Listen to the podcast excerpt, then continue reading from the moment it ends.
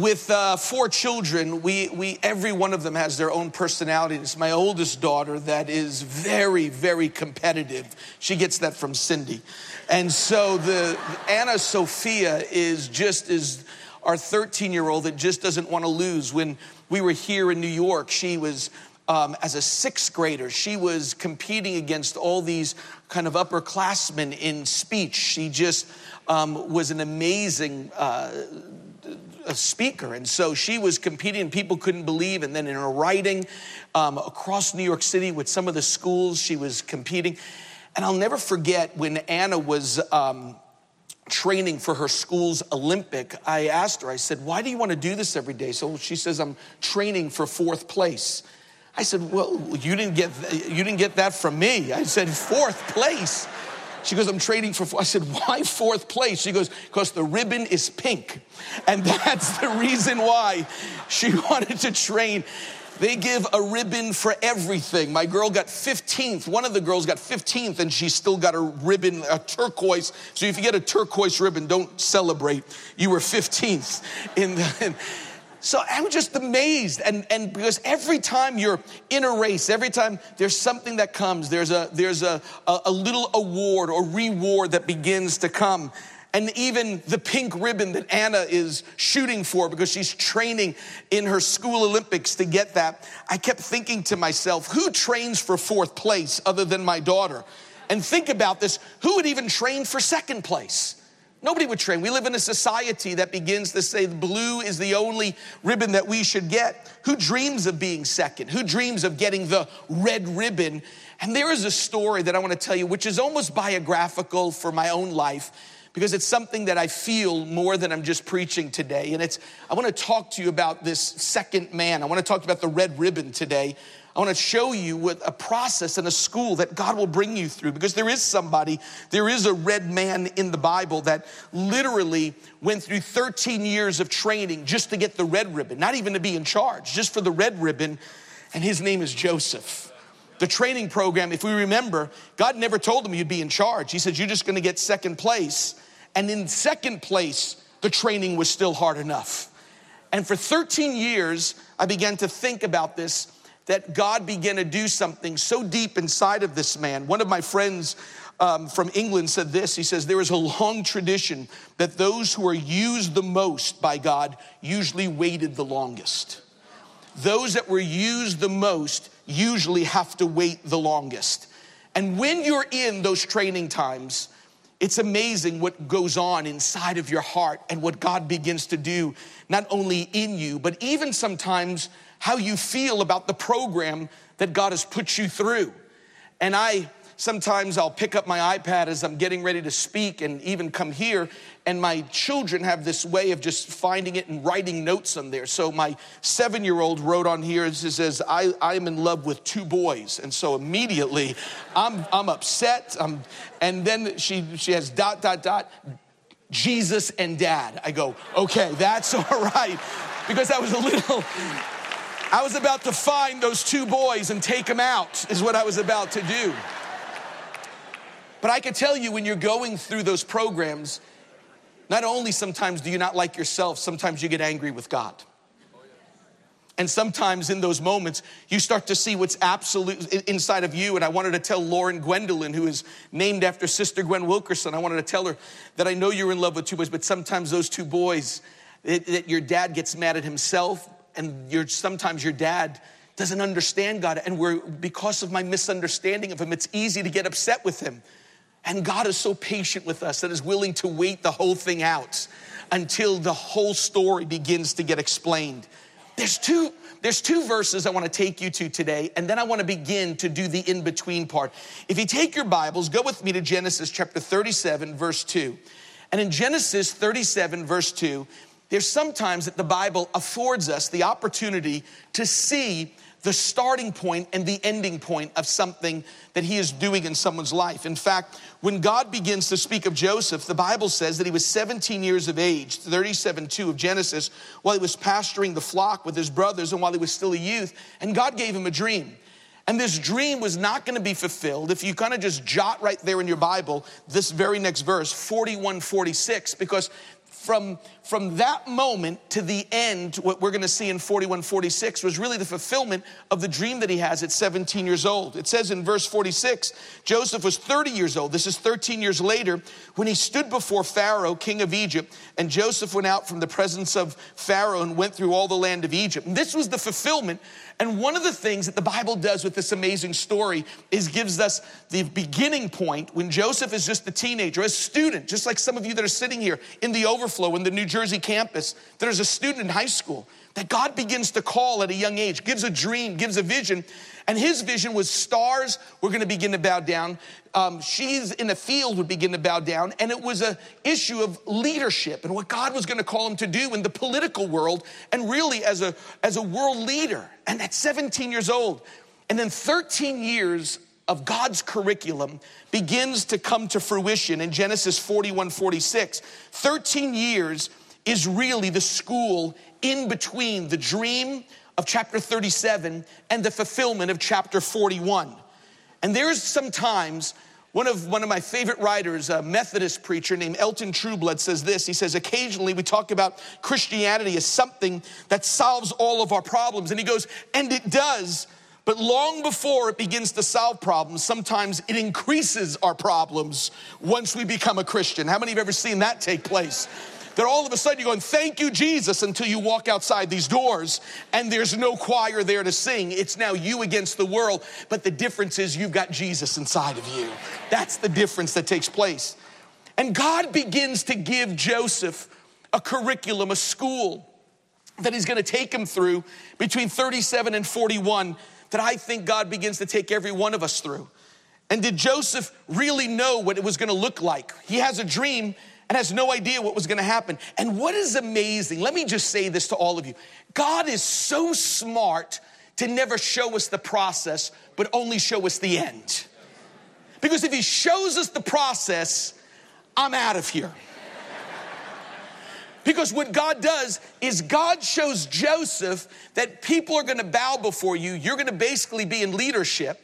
And what happens is is all those things for 13 years doesn't even seem to come close. Because in the midst of that, and we'll discuss this in a second, he is betrayed by his brothers, thrown into a pit, sold into slavery, put into a house of one of the officials, accused of raping his wife when it was really the opposite side. He was standing for sexual purity, then thrown in prison, made promises in prison, forgotten in prison, and all of this 13 years. And God never showed him that in the dream. Because if God would have, it wouldn't have been a dream, it would have been a nightmare.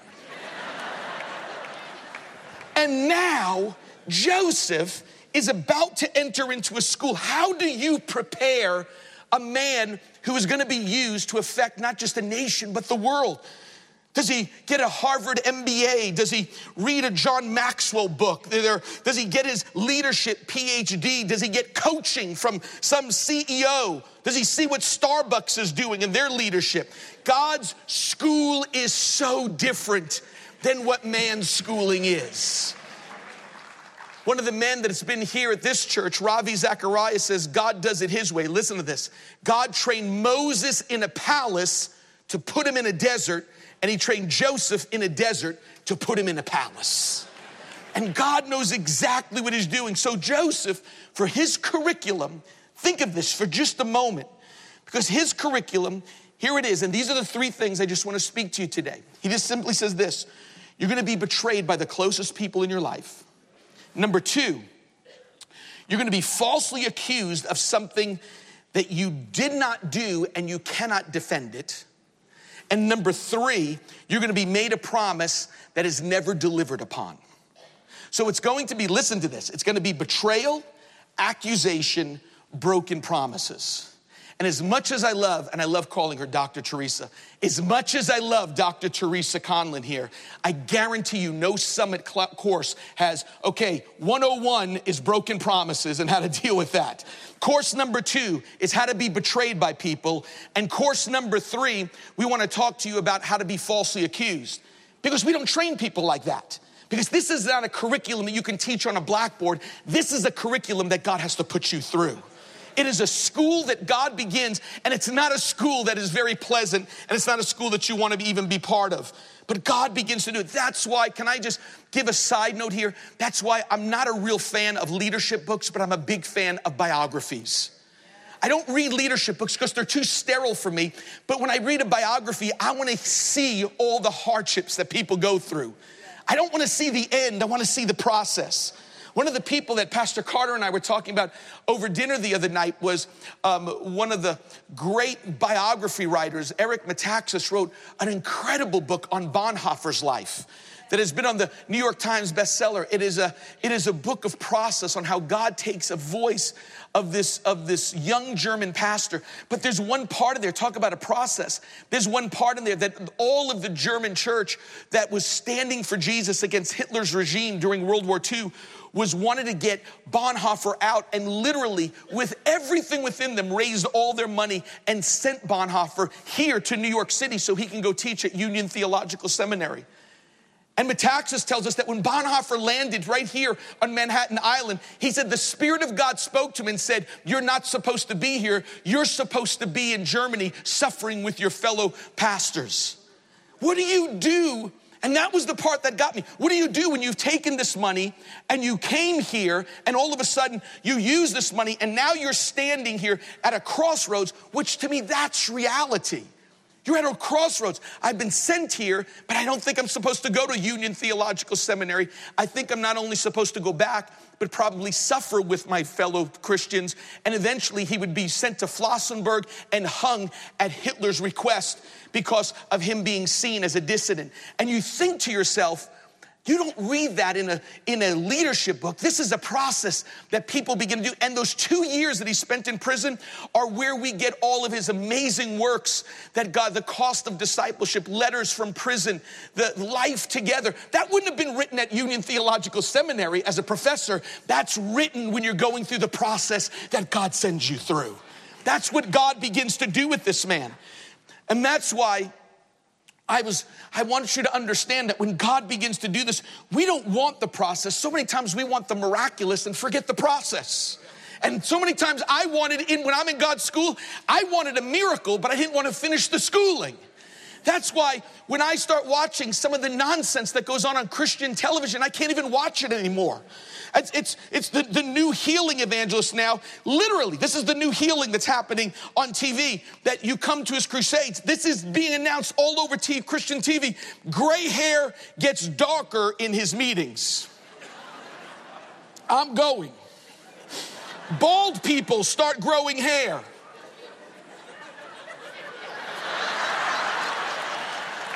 We're both going. And it even says if people want to lose weight, they go there and their pants become baggy in the meetings.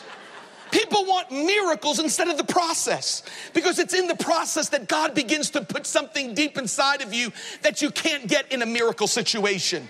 There is a moment that seems so much longer, but God sees it so much better to put us through those things. That's why I want you to keep this in mind is that when God begins to put you in this school and put you in this curriculum, He's doing something deep inside of you. And this is so personal to me. I walked into a Popeyes not too far from here, chicken. I just a few years ago, and as I walked into Popeyes chicken, I was waiting in line, and it was like it was like a, a whole production. First lady gets up, gives the guy $20. She buys this meal, and the guy takes the money and looks at it to see if it's, and she was offended. She goes, Every dollar you give me back, I'm checking to see if it's fraud. So she literally, she checked it every dollar and just, she goes, You're good. And so she, so I'm laughing, and then it was my turn to come up. And he said the very same thing he said to the lady. He says, Welcome to Popeyes. Would you like the, spe- the spicy Cajun dinner? And for, for it's our special. I said, Sure. He goes, Well, we're out. I said, Wait a second. I said, You're out. I said, why did you offer it? He says, It's in the script. He says, I have to offer it because it was in the thing. Now, listen, what I'm about to tell you is not in the script. This is part of my life tonight. So I want you to understand I've preached messages from the script. This is something that's real tonight. So I want you to get this and I want you to hear my heart as we go through this. Because so many times I think of the words of Oswald Chambers, the great devotional writer. He says, God can never make us into wine if we object to the fingers he uses to crush us. Because we want certain fingers to crush us, but we don't, we'll take Jesus's fingers, but not certain people's fingers. And so God decides to put Joseph in a school and says, Here are your three courses. Number one, write this down betrayal. When those closest to you throw you under the bus, or in his case, in a pit, and now you're betrayed, Genesis 37, by the closest people in your life. Listen to this and listen close, Times Square Church. No one realizes that when they hurt you, they are preparing you. Let me say that again. They don't have to realize it. When people are hurting you, listen, they are preparing you. This is God's school, this is God's curriculum. That, as A.W. Tozer said, that before God can use a man greatly, many times he must wound him deeply. And this is what God begins to do. He says, Joseph, in order to prepare you for a place that I'm bringing you, I want you to understand that it's not simply anybody that's beginning to hurt you. Because even the years, the almost 30 years that Cindy and I were in Detroit ministering in one of the hardest places in all of America, my goodness, I've been spit at. I've had bottles thrown at me. I've been shot at with guns. I've, I've been cursed at. And it didn't bother me. But what's amazing is, is that the closest somebody comes, the closer they are, the more that the hurt begins to take place. Or get this, hurt is proportional to intimacy. The closer you are, the simplest thing can hurt you. That's why a gunshot wouldn't hurt me, but if I get if I get the wrong look from Cindy, it crushes me. You know what that's like. That you can just, she doesn't even have to say a word, but if I know I disappointed or if I did something and a look, something, a look that could come, that's the thing that can hurt even deeper than a gunshot, a bottle, or being cursed at on the street. I don't know those people who did that. He was at a street rally, he was speaking on the streets, witnessing to somebody. But that's not what happens. That's not betrayal. But the closer you are to people, and God is gonna show Joseph, he says, and not only am I just gonna take people, I'm gonna take your very brothers. And when those closest to you throw you under a bus or betray you, Proverbs 20 30 simply says it this way Sometimes it takes a painful experience to make us change our ways.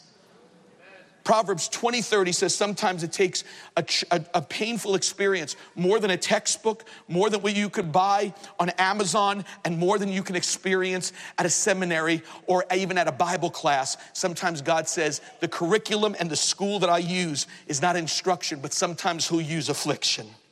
And pain is a tough teacher, but my goodness, do we learn. Betrayal by a child, a spouse, a trusted friend even a minister, a church leader. And sometimes it's those things that begin to hurt deeply or wound deeply, but it becomes part of God's process, God's school. That if Joseph doesn't become a prisoner, think of this. If Joseph doesn't become a prisoner of Egypt, then he would never have become the governor of Egypt. If he doesn't get betrayed, he doesn't get to Egypt where he's supposed to be. That what you thought was an enemy was literally the push to get him to the spot he was supposed to be. And what you thought were people hurting you is really them preparing you. That's why this is so important. And the part that I have to do, that we have to do, that all of us have to do, is that when that begins to happen, you have to protect your hearts from being a skeptic, a cynic, and being a loner. Because it's easy just to simply go, You hurt me, you hurt me, you hurt me. I'm not trusting anybody. And that's not God's process. That's not what God wants to do. Because I don't think you can have any close brothers or sisters in your life unless you have a few scars in your heart. I don't think you can know and have close friends unless you first understood this whole process. And because the knee jerk reaction to betrayal is, then I don't trust anybody, which is not how you pass the curriculum that God has. And this is so important because I believe, and this is just me speaking, I believe every godly man, godly woman that, that Jesus wants to use, I think many times in their life will face at least two or three crossroads of betrayal in their life. A hero, a mentor, a close person, a family member that all of a sudden comes and instead of this instead of this beginning, listen to me, instead of this beginning to make you a loner, a cynic or a skeptic, it literally is meant to draw us closer to Jesus, to a friend that sticks closer to any brother. It's not to draw us away, but it's to make us press in more to Jesus.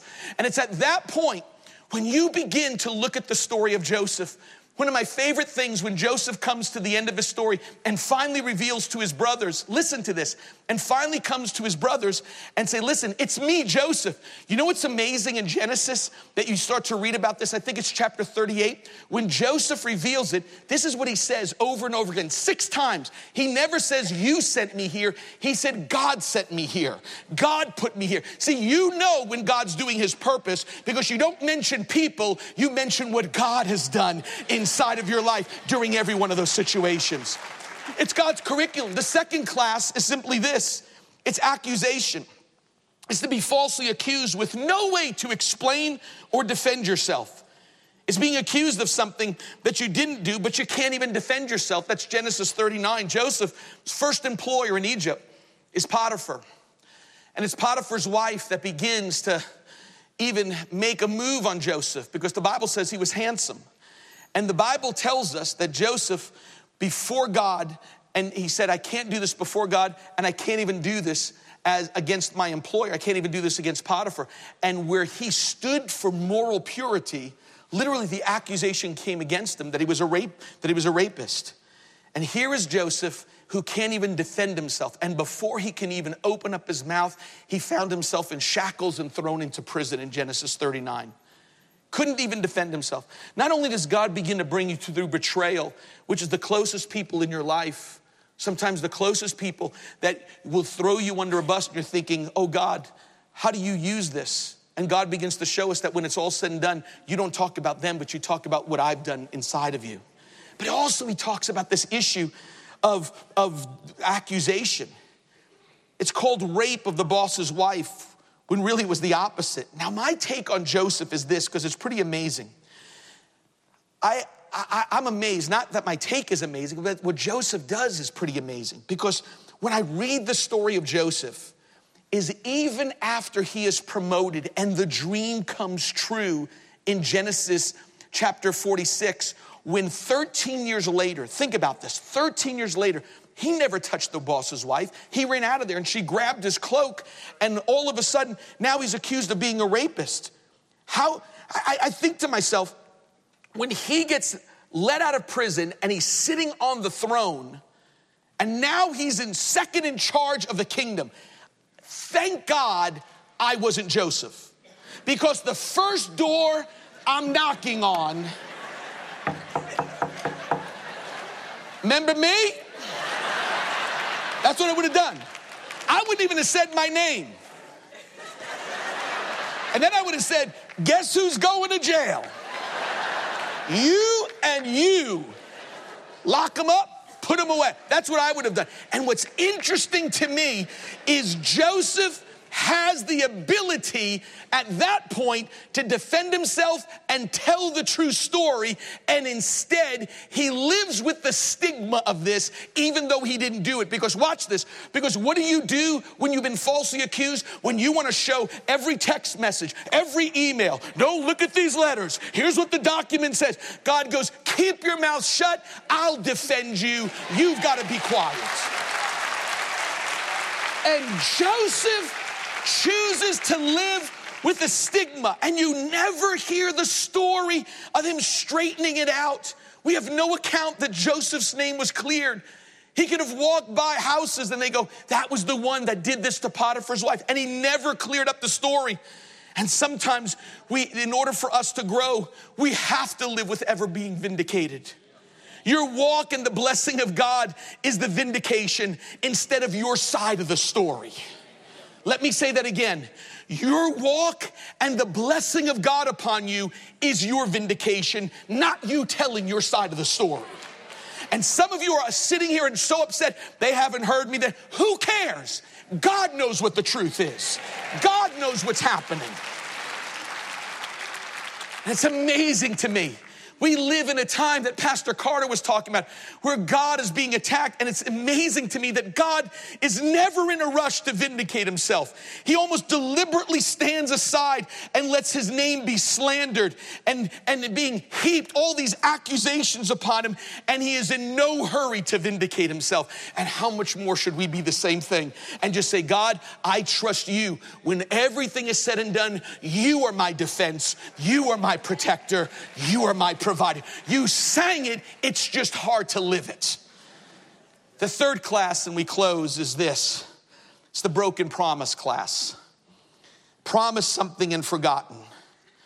Joseph, while he's put in confinement where there are no cheers, there's no vision casting, he's not, he's not writing blogs, but yet you still, while even in prison, broken promises, in a place where he's been betrayed, he's been accused, and now he's about to experience what it is to have a broken promise of saying, I could do this for you, and to be forgotten. That's the hard part, to be promised something and then forgotten.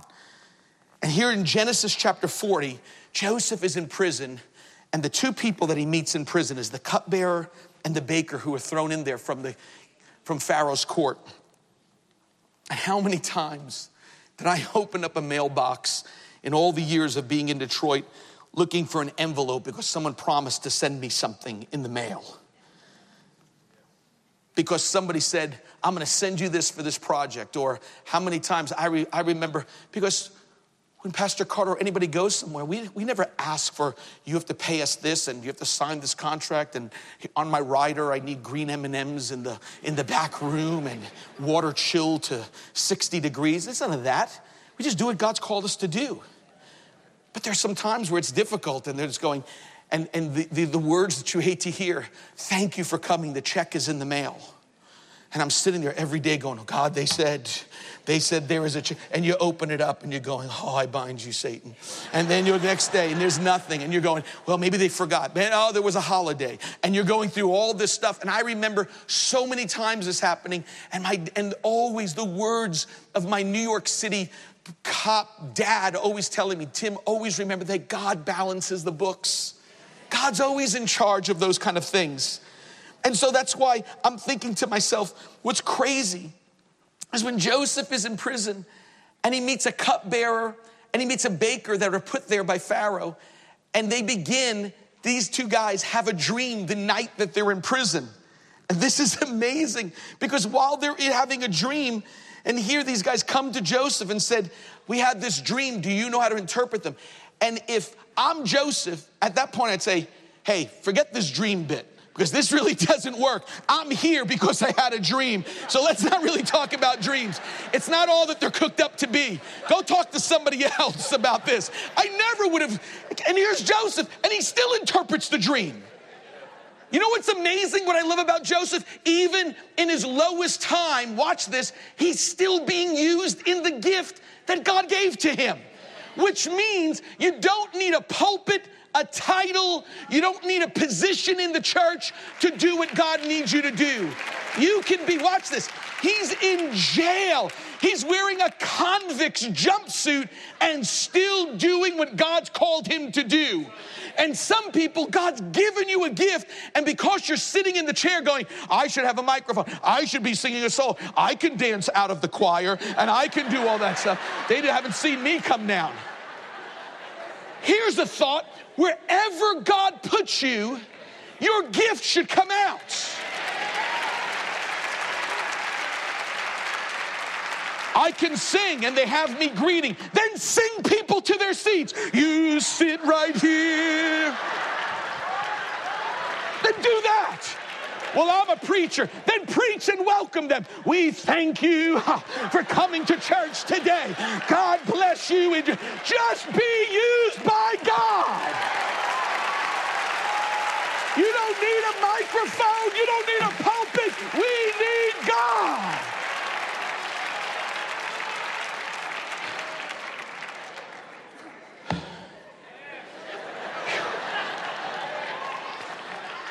I'm tired. Musicians, come. Here we go. Listen, listen. And what's amazing is that when Joseph, listen, when Joseph looked less like a leader, he was closer to the vision. Because he looked more like a leader in Potiphar's house. But in one day, God took convict 37298, took off a jumpsuit, put on a robe, and said, I can change everything in one day. In one day.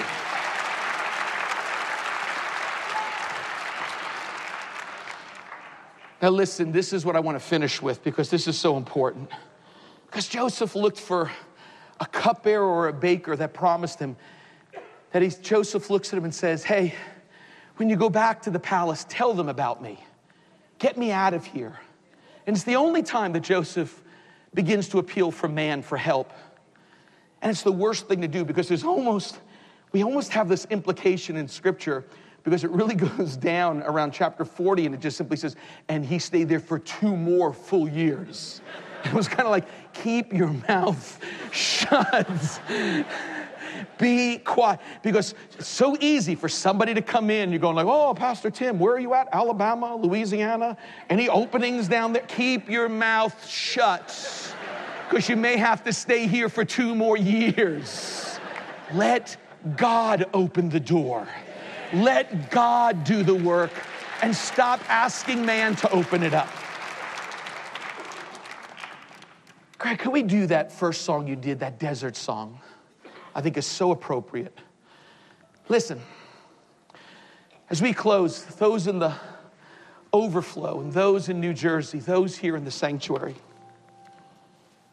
one of my favorite preachers that I love to read his sermons is from Australia, and he's died many decades ago. His name is F.W. Boreham.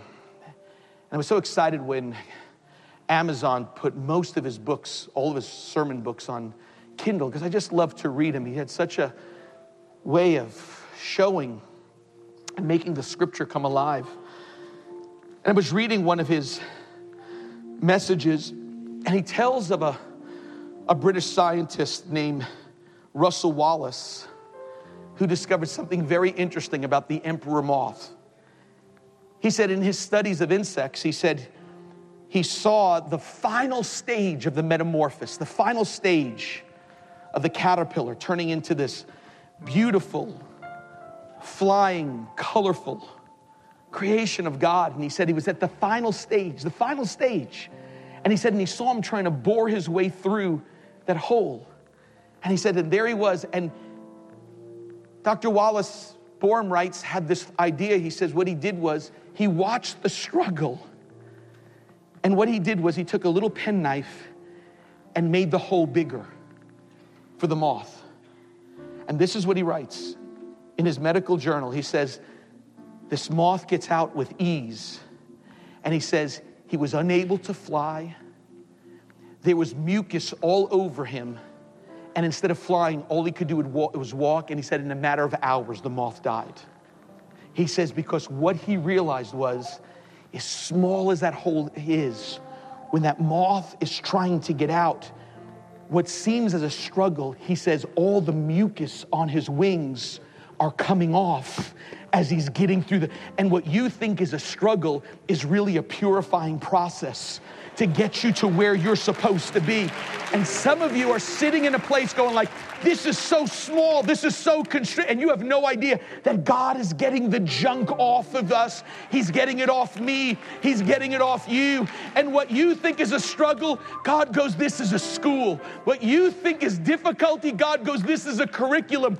And what you think has no purpose, God goes, just hold on. You're about to fly in just a few moments. Stand together. Come on, let's put our hands together and thank God for what He wants to do.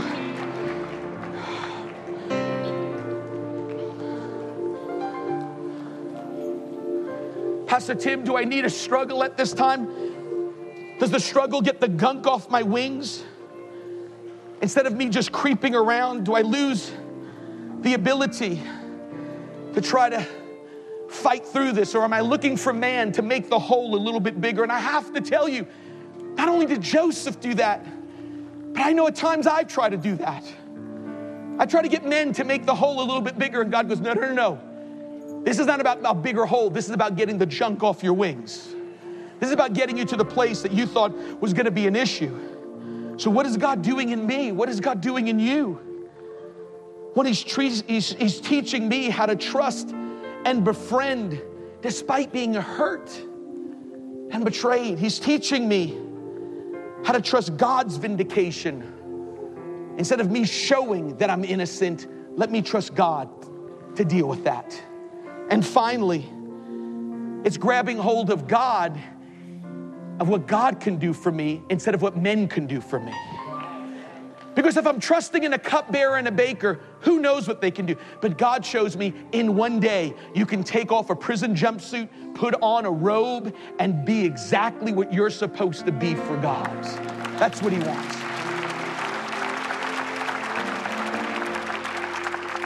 And I tell you, I tell you, I tell you, it's so much easier to preach than to go through this. But this is not a script. This is not this is not the spicy Cajun special of Popeyes. This is the real deal. This is not just on the script to preach. This is something that you've learned because some of you are sitting here and you've been betrayed by the closest people and you're finding skepticism, cynicism. And instead of saying, God, you know what? Sometimes there comes some scars so you can bring the right people in my life. And sometimes, Lord God, there are accusations that I don't even have any way to defend myself at the job, at the university, on campus, to a roommate, in a church, anywhere. But God, I'm going to trust your vindication over me showing emails and text messages. And finally, God, I'm tired of asking people to get me out and cut the hole a little bit bigger. When really, actually, God, you're getting the junk off me so I can begin to be exactly what you've called me to be. And so, wherever you're at today, whatever you're feeling, wherever you're at, I want you just to bow your head for just a moment. I wish, I wish that the diplomas that I have prepared me for ministry, but it doesn't. I'm thankful for them. They were used, every professor, every curriculum were used. But nothing has been used deeper in my life than when God puts me in His school. I just don't know when to enroll. It just happens. And here's what I want to ask you. If you're on in the balcony, if you're on the main floor, maybe you're here today and just say, Pastor Tim, I'm in that school today. I'm in that school, and everything in me wants to get me to abort. But I know He's getting the junk off these wings that I can be what God wants me to be on Wall Street, at university, at my office building, in my neighborhood, and, and God is doing something in me. It's not a matter of just keeping notes in a service. It's not a matter of just going to 201 and 101 teaching here, knowing God, experiencing, but there's something deeper that's happening. And your prayer is this I don't want to abort. I don't want to abort. I don't want to, I don't want to get myself secluded. I don't want to begin to start defending myself. And I don't want to begin to look to man to begin to get me out of the mess, but I'm going to trust God. I'm going to trust God in the midst of this. And if you're here today and say, Pastor Tim, I'm in that curriculum, I'm in that moment right now, and He's getting the gunk off my wings. And I want God today, I want God to help me make it through the rest of this. Whatever course you're in, you may be in betrayal 101, accusation 201, broken promises 301. Whatever it is, and if you're here today, balcony, main floor, if you're saying, Pastor Tim, pray for me because I don't want to abort mission, I want you to get out of your seat as we get ready to sing this. I want to pray for you today. I want to pray because I want you to stay in this fight. This is God's school, this is God's curriculum. As we sing the desert song, Greg, would you lead us? Come on, you come because we're going to pray for you today. And I want us to close before Pastor Carter comes. I want to pray for you. Those in the in, in, in the annex, we want to pray for you. Those at this altar. Listen, can I just tell you? All I wanted to do today was to bring definition and hope what you're going through. This is a curriculum. This is a school. Don't be, and don't do what I did. Listen, when, when those curriculums comes, you're gonna, like, like I did. When, when Lauren Gwendolyn writes down there, I'm in love with two people, dad and Jesus. And sometimes in the school, I get angry with both of them. I get angry with myself and I get angry with God only because I don't understand what I'm going through. And then when it's all said and done, you're going, that's what you were doing. That's what you were doing. Forgive me, God, of being, of questioning what you were, what, what you were doing and what in your path. And what God does, thank you that you didn't show me the process. Thank you that you didn't show me the process. Thank you, Lord God. You didn't show me a pit. You didn't show me betrayal. You didn't show me any of that. But you're right in the midst of it. How many are right in the midst of this? That's why we're going to sing after we pray that second verse. And then know what I'm going to ask you to do? When, when we start singing that and Greg starts leading us, I'm to ask you to lift up those mucus covered hands and I want you to say, I may not be able to fly yet, but I can praise with these wings. These may not be built yet for flying. One day they will. So here's what I want you to do. Let's practice. Come on, get those wings up, get them up there, and say, listen, I, I may not be able to fly right now. I may not be able to fly, but you know what? I can praise him even though I'm not at the graduation ceremony. Father, in the name of Jesus, strength in your school. God, for those that have felt betrayal, let them know, Lord God, you're a friend that sticks closer than any brother. And they're new friends. There's loyal friends on the way, Lord God. They don't have to seclude and be a loner and live a life of distrust. And God, there's a school, Lord God, of accusation, but we trust your vindication. And God, instead of us trying to get a platform to show what the real truth is, and God, with these mucus covered hands lifted high, and not being able to fly just yet. I join my friends. I don't feel like I'm at the flying stage just yet. But God, we start today saying it's not man that's going to get us through. We're looking for people to cut the hole a little bigger. But today, in the struggle, remove the junk and get us ready for what you want to do. Hallelujah.